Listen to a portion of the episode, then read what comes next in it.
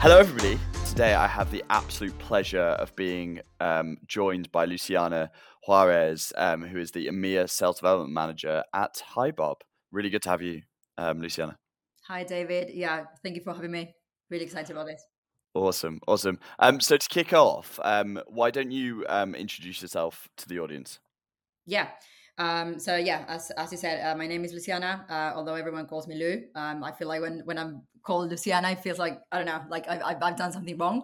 Um, so um, everyone just calls me Lou. Um, I'm I was born and raised in Argentina, um, in Buenos Aires. I came to the UK five years ago in 2018, um, and initially joined a music tech startup. Where I was for I was there for 2.5 years. Um, I started as a BDR, um, then ended up heading up the the, the small sales team, um, and then after that I joined HiBob. Um, as you said, um, that was mid 2021, so it's been two years.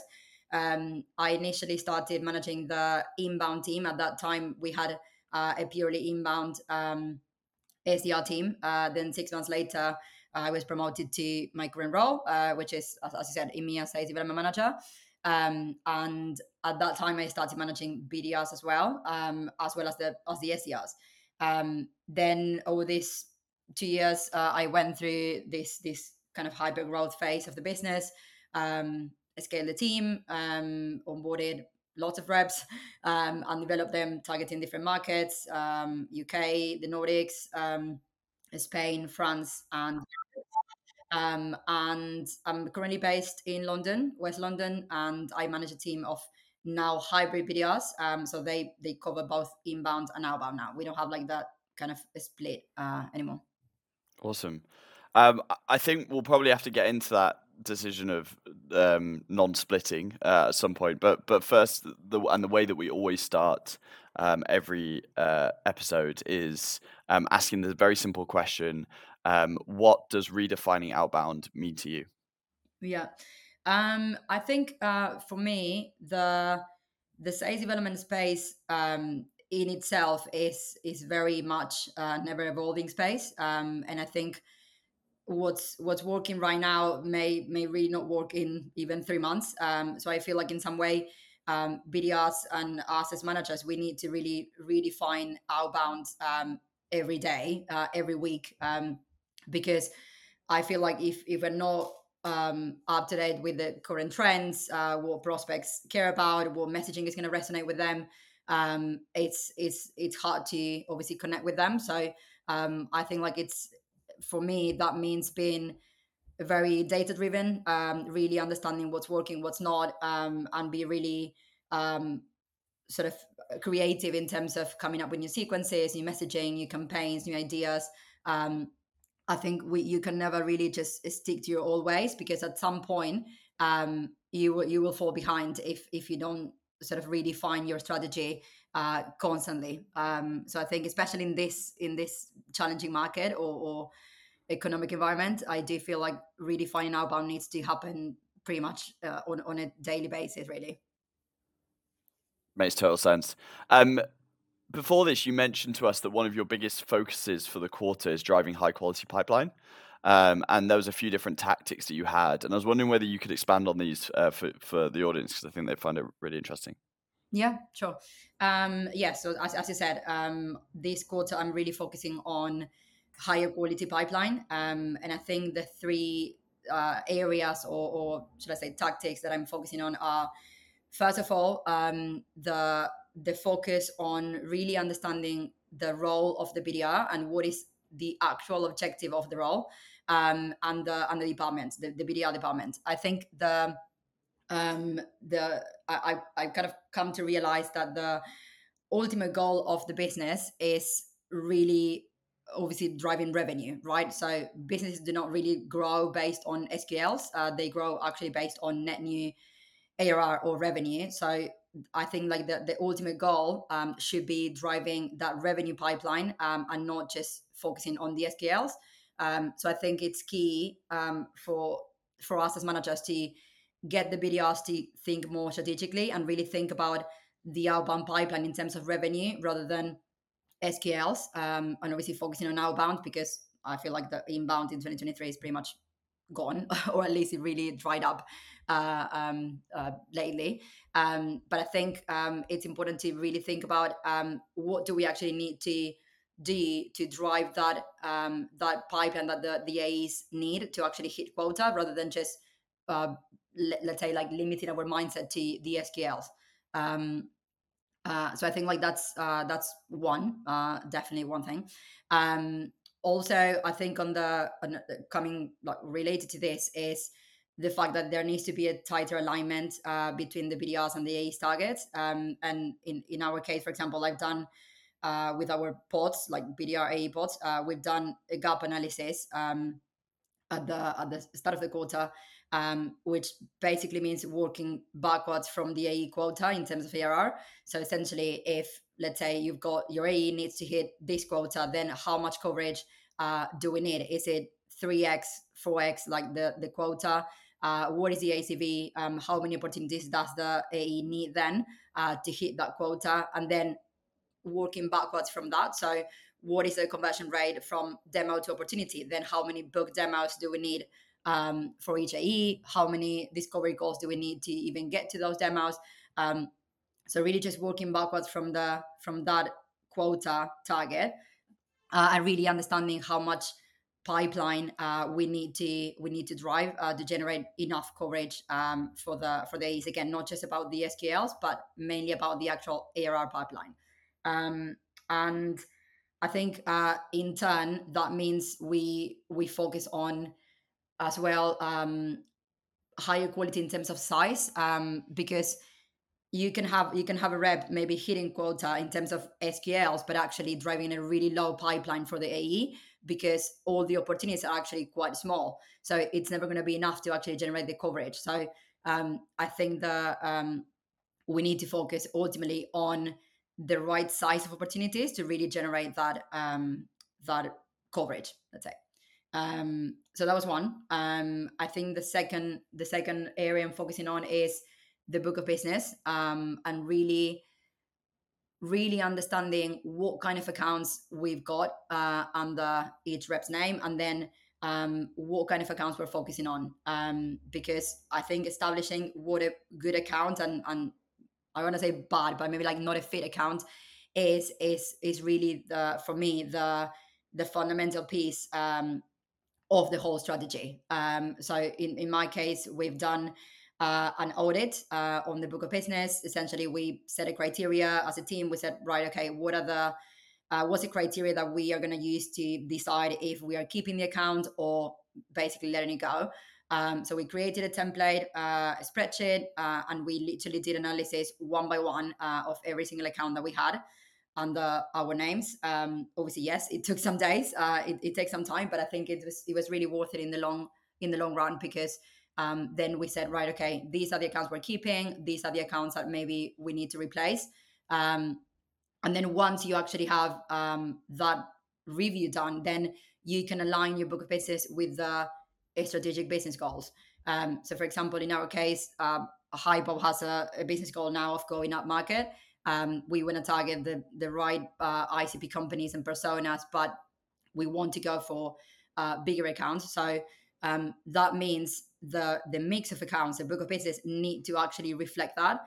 Um, so we need to switch the focus from smaller accounts to bigger accounts, replace them um, with uh, good fit accounts. And I feel like sometimes managers do not really have like that much visibility into that. Uh, so it's a good exercise to do.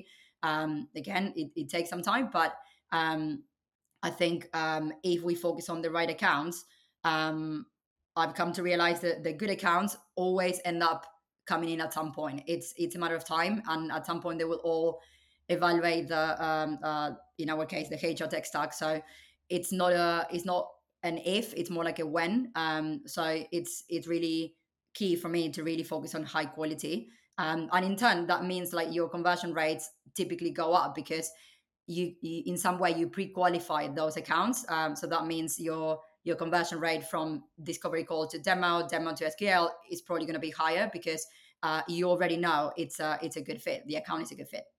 Um, and the last one uh, that I wanted to mention was making the most out of the tech stack. Um, I'm I'm a bit of a tech stack nerd as well, uh, but I do think like the uh, the next step after you refine your book of business and you you you have a solid list of accounts that you that you're going after, um, it is really key to use every single piece of uh, tech stack that you have.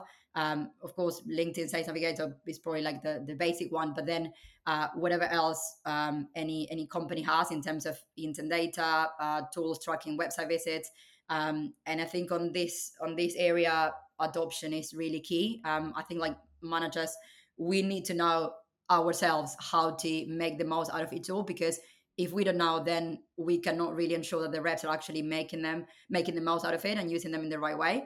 Um, so i think uh, knowing how to use a tech stack uh, to identify those triggers on your on your existing book of business is is going to allow you or the reps to really prioritize those accounts um, and and obviously outreach to them because they're more likely to to respond um, so yeah those are like the three areas that i'm focusing on awesome that's great and and with all of that um, testing that you're doing and all of those improvements that you're looking to make, um, I, am sure it's really important to um, set kind of benchmarks and uh, in terms of like what success is looking like. Um, so, what data points are you looking at to say, "Yeah, this is this is something that's working for us"? Yeah.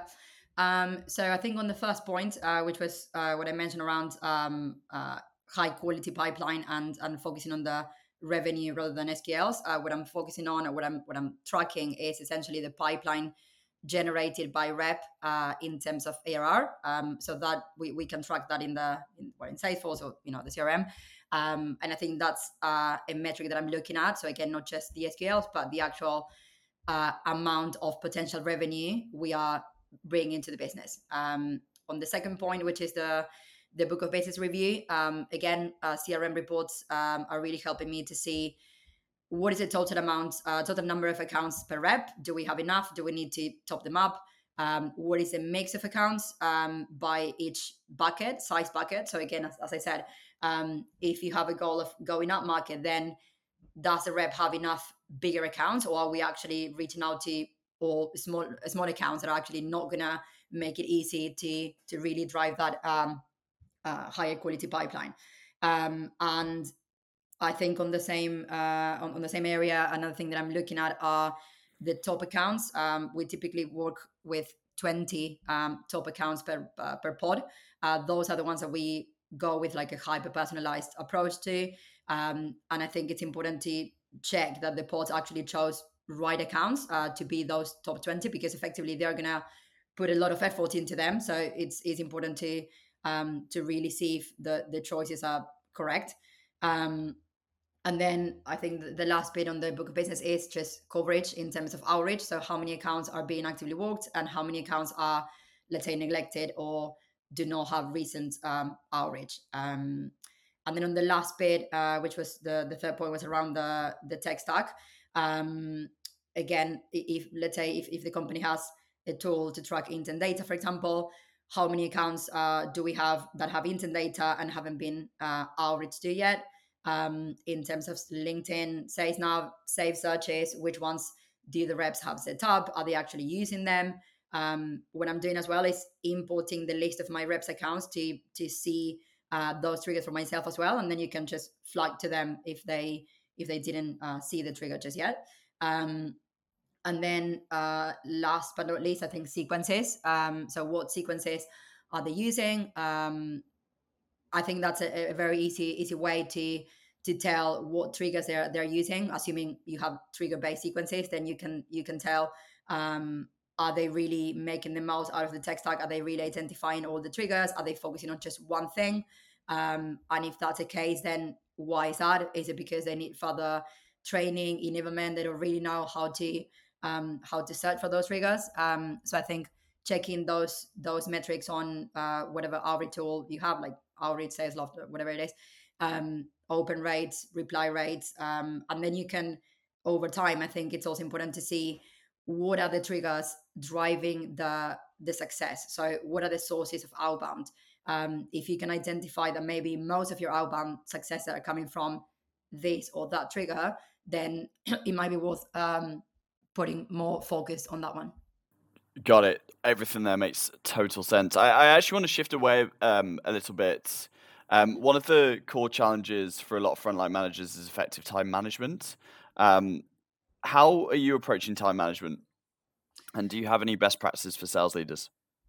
Yes. Um, so in terms of time management, I think I've literally tried everything over my my time as a as a manager. Um, I've tried different tools um, like Trello, um, uh, Asana, Notion, uh, even just the the the the, the Apple uh, Notepad, like all that kind of stuff um, in terms of to do list. But eventually, I think like I found that what was happening was I was having my to do list, let's say in in that separate tool, and I was I was just not looking at it um, because it was like, okay, I'm gonna look at that to do list later.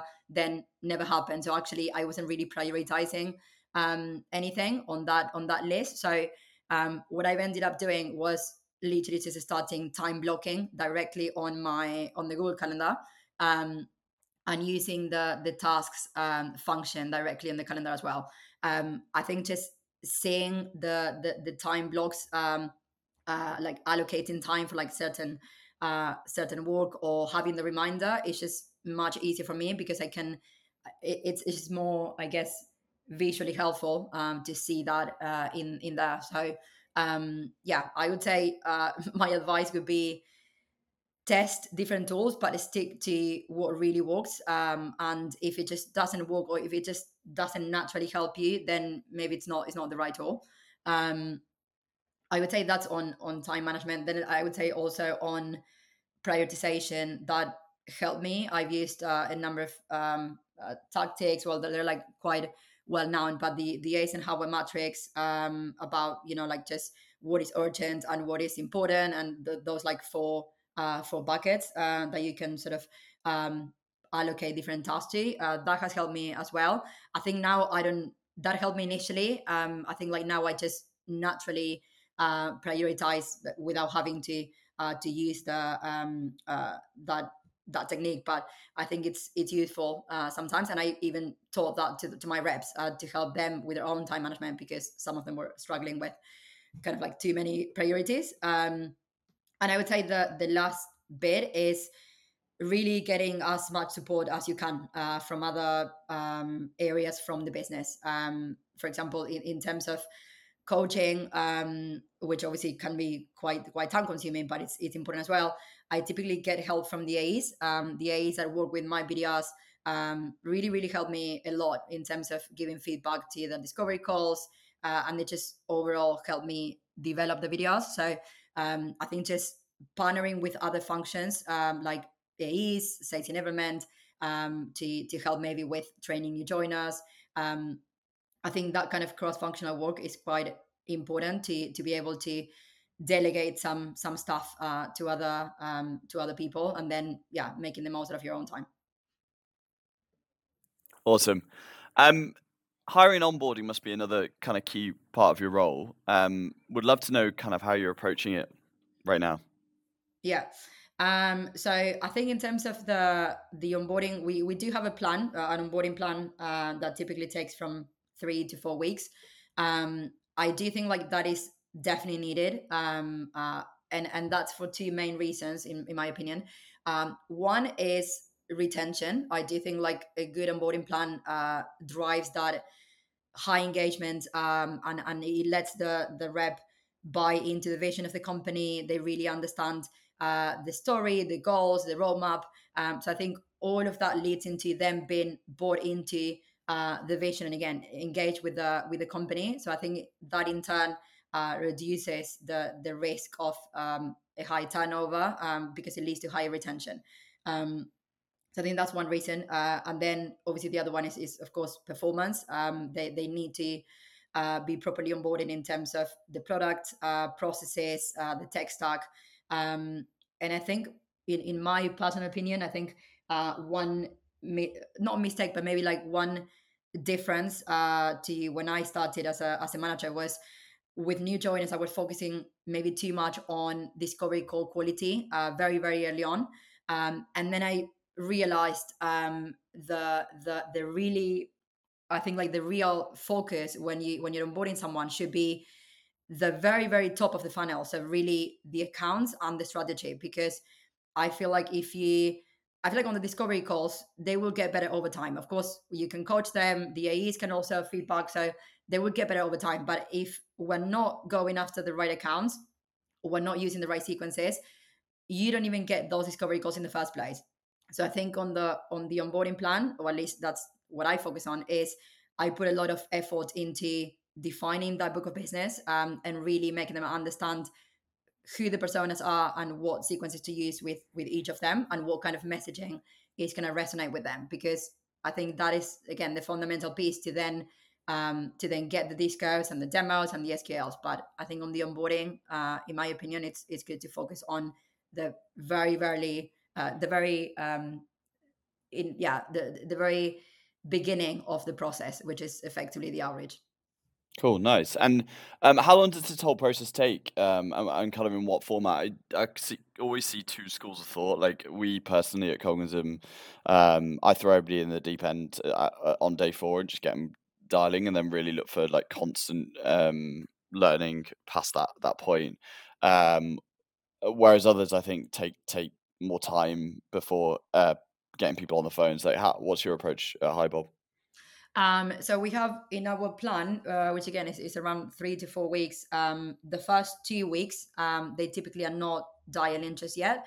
Um, the first week is is all about the uh, the product story, um, the the vision, again the the, the roadmap, a, a very high level overview of um, the the modules and just the the product itself, but also the in, in our case the HR space, uh, the industry, the personas, uh, what they care about, uh, what kind of challenges, pain points um, um, they've got, what problems that we can solve. Um, so I think on the first few weeks, it's all about making them understand uh, and learn that. Um, and then we do have a, a hands-on approach uh, starting from the third week. So from the third week onwards, they they do start doing actual um, outreach. Uh, typically, they start small, with just a number of accounts, but really understanding how to map the account.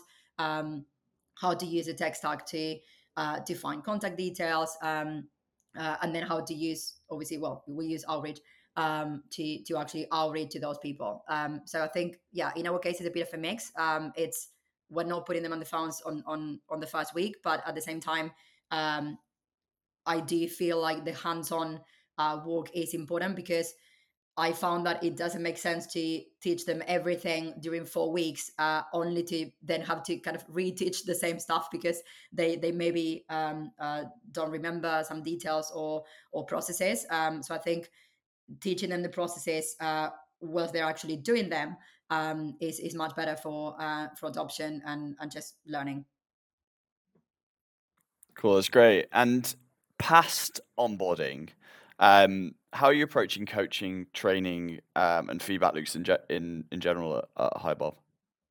Um, yeah. So in terms of coaching, um, of course, I mean there are like one to ones and the the day to day support, but something that I've I've done and I'm, I'm still doing um, at HiBob is um, something that I call the quarterly goal sessions. Um, that is essentially a series of um, sessions that are separate from the one to ones um, and they happen every other week. Um, and essentially, what we do is we use well, our, our own system has a, a goals module, um, so we're using that to essentially set up goals uh, for each individual rep um, to work on throughout the quarter. Um, so essentially, there are things that, or areas that are probably not gonna um, see an improvement overnight. It's it's areas that we want to improve on long term.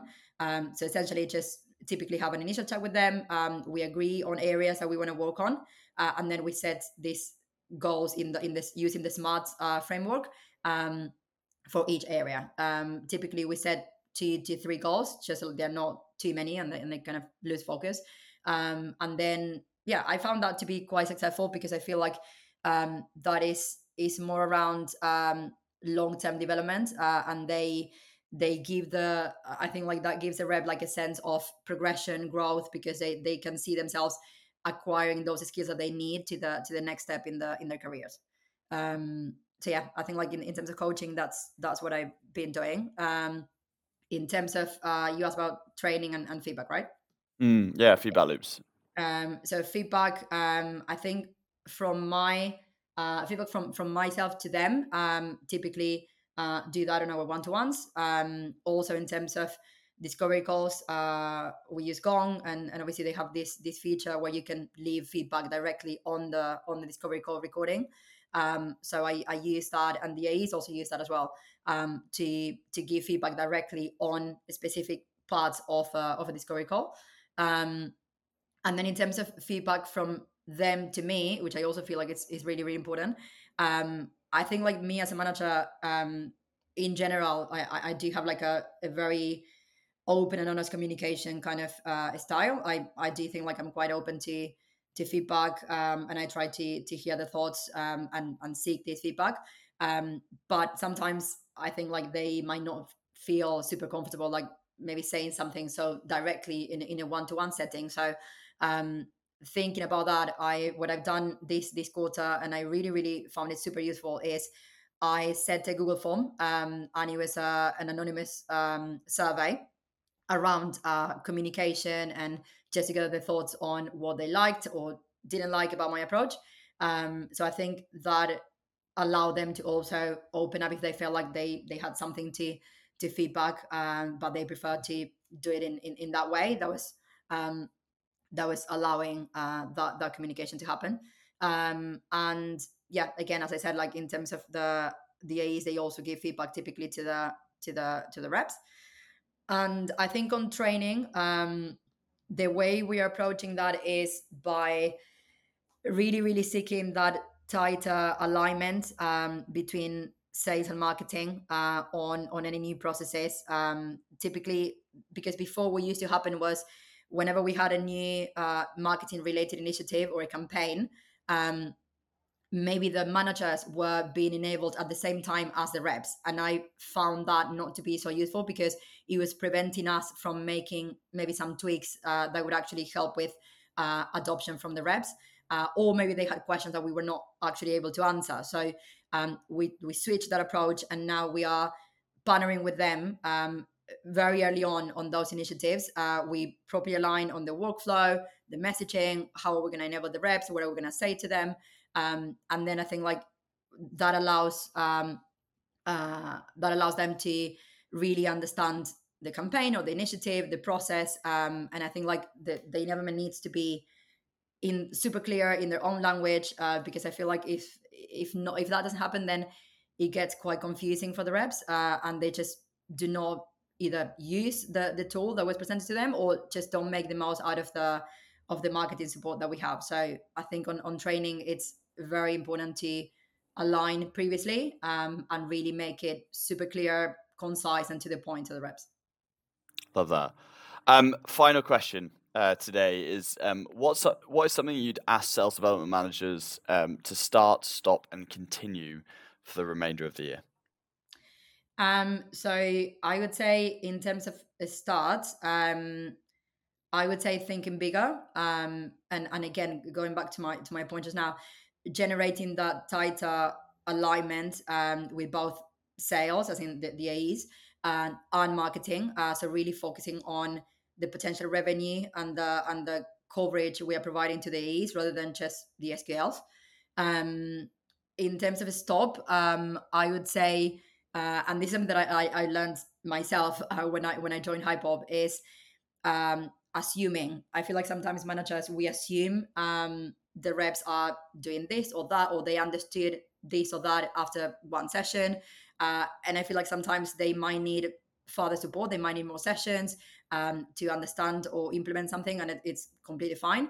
Um, but I think sometimes we we assume that whatever training we gave or coaching um, is adopted. And I feel like as as a sales development manager, we need to coach, but also monitor all the time instead of just assuming uh, that it's that is something that is happening or, or being done in the right way.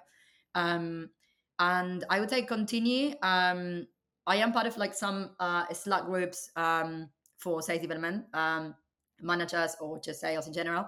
Um, and I think just learning and, and supporting each other or, or collaborating and helping each other as managers is something that I, I would really encourage everyone to continue doing. Um, I think especially in 2023, you know, we know the market is tough. Um, so any any tips uh, or tricks that we can share with each other in in these spaces could be LinkedIn, it could be these these dedicated groups. Um, I think it's really important to um, to to be able to grow um, as a as a space, right? Like as a as a sales development uh, organization. Amazing. Um, thank you so much uh, for joining us today, um, Lu. I won't call you Luciano again after that, that spiel. um, uh, yeah, it's been absolutely amazing um, speaking to you. And um, if anybody would like to find you, where, where's the best place to find you? Uh, LinkedIn, uh, definitely. Yeah. Awesome. All right, great. Um, thanks everybody for tuning in, and uh, we'll speak to you very soon. Thanks. Thank you. Bye. David. Bye bye.